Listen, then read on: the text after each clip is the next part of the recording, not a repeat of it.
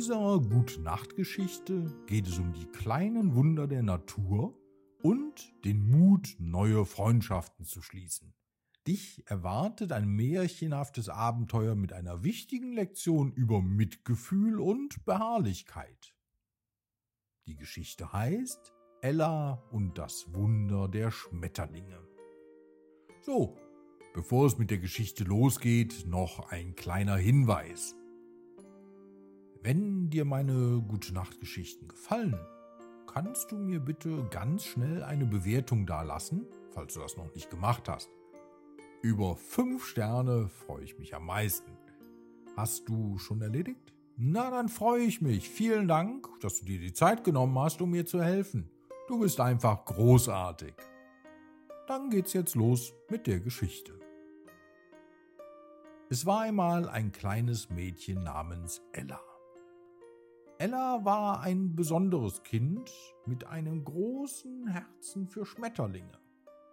Sie liebte es, stundenlang in ihrem Garten zu sitzen und die bunten Schmetterlinge zu beobachten, wie sie von Blume zu Blume flogen. Eines Tages, als Ella im Garten saß und die Schmetterlinge beobachtete, bemerkte sie, dass einer von ihnen traurig aussah. Dieser kleine blaue Schmetterling saß nur auf einer Blume und flatterte nicht herum wie die anderen. Ella war besorgt, also beschloss sie, den Schmetterling zu helfen. »Ich bin Ella«, sagte sie zu dem Schmetterling.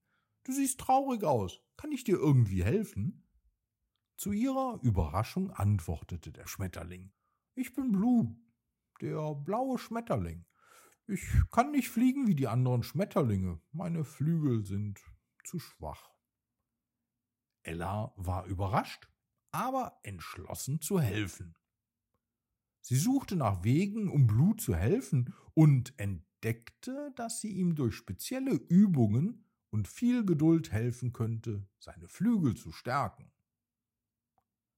In den folgenden Wochen verbrachte Ella jeden Tag mit Blue, half ihm bei seinen Übungen und motivierte ihn, nicht aufzugeben.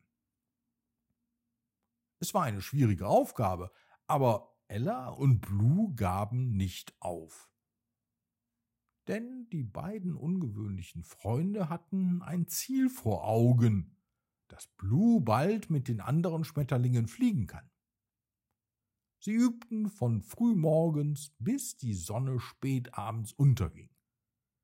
Nach vielen Tagen harter Arbeit und Ellas Unterstützung wurde Blue stärker und stärker.